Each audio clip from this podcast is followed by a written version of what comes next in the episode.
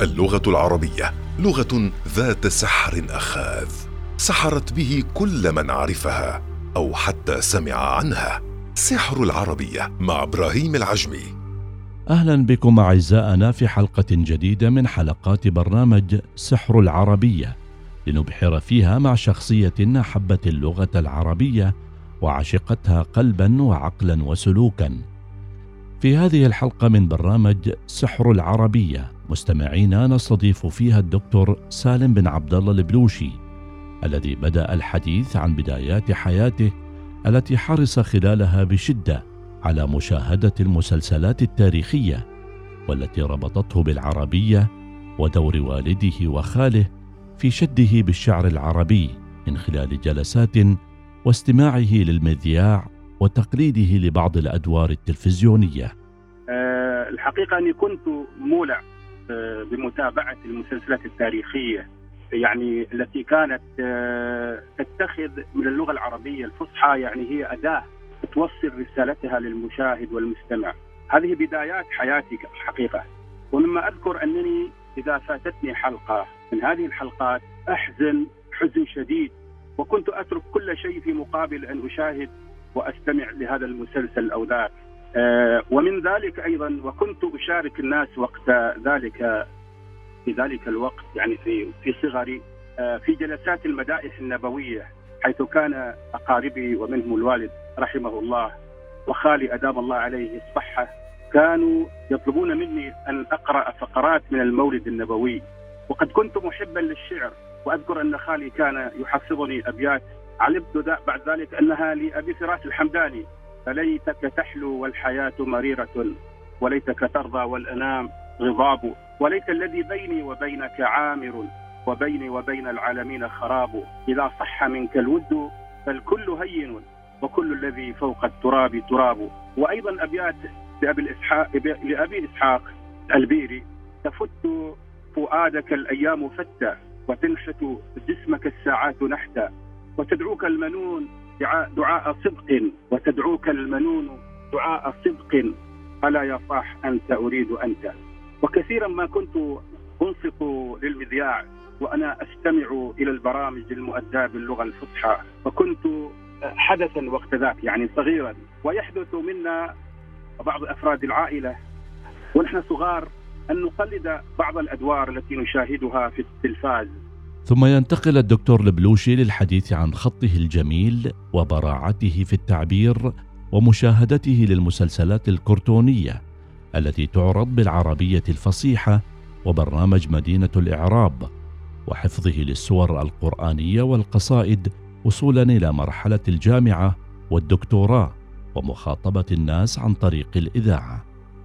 عندما يعني بدأت في الدراسة في المرحله الابتدائية كان خطي جميل.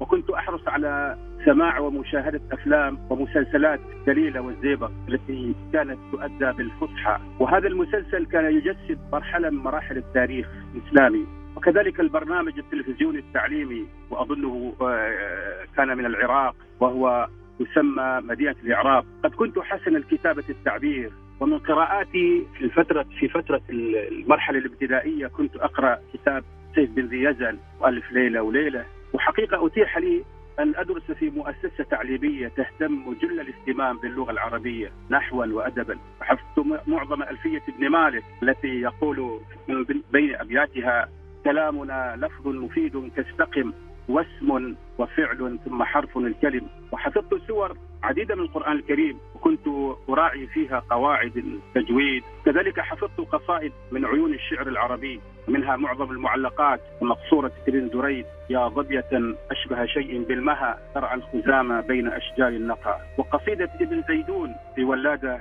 بنت المستكفي وبعض المقامات الأدبية.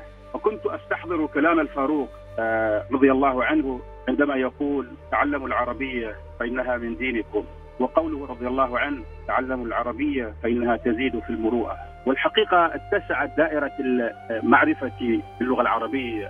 عندما يعني وصلت للمرحلة الجامعية وبعد ذلك الماجستير والدكتوراه حيث التأليف وبعد ذلك التحدث إلى الجماهير عبر الإذاعة في برامج لغوية وأدبية والتحقت بالتدريس الجامعي وكنت أحرص على أن أؤدي اللغة الجميلة الراقية وهذا من فضل الله فنحن امه ذات تراث وعمق ولنا الخلود والبقاء لانها باقية ببقاء القرآن الكريم.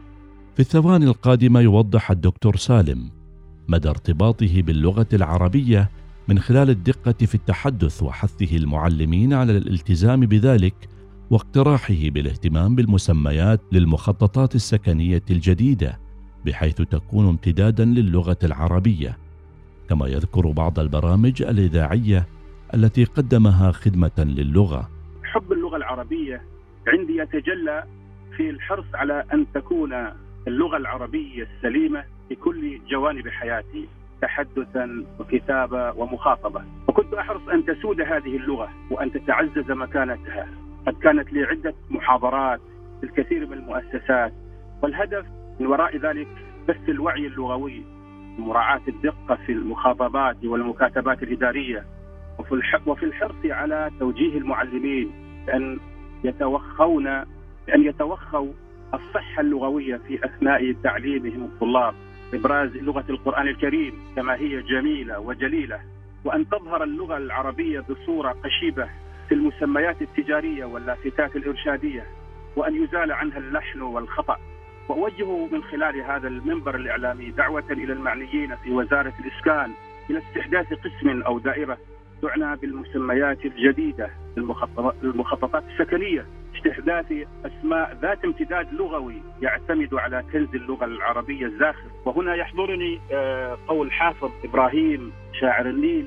أنا البحر في أحشائه البر كامن فهل سألوا الغواص عن صدفاتي اللغة العربية واسعة لكن آه، آه، هناك من نريد من يصطاد هذا اللؤلؤ وأن يخرجه للمستمع وأن يكون زيدا آه، المتكلم في في في حياته. الحقيقة كما أسلفت أنني كنت كانت لي تجربة جميلة مع إذاعة سلطنة عمان ولا زالت.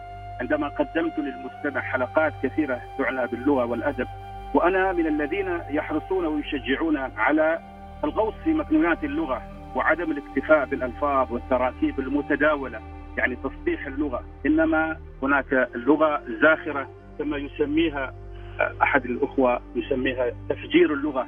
وكنا عملنا مشاغل أو حلقات نقاش في التربية والتعليم وهي ما نسميه تفجير اللغة. في الموقف التعليمي. آه، أختم هذا الحديث بأن اللغة ذاكرة الأمة أيا كانت هذه اللغة. في نهاية حلقتنا من برنامج سحر العربية استضفنا خلالها الدكتور سالم بن عبد الله البلوشي متحدثا عن حياته مع اللغة العربية كيف بدأت واستمرت وتربعت اهتماماتها في قلبه. مقدمين له الشكر ولكم أعزائنا المستمعين على أمل بلقاء جديد. في حلقة جديدة. إلى اللقاء. سحر العربية مع إبراهيم العجمي. الوصال. الإذاعة الأولى.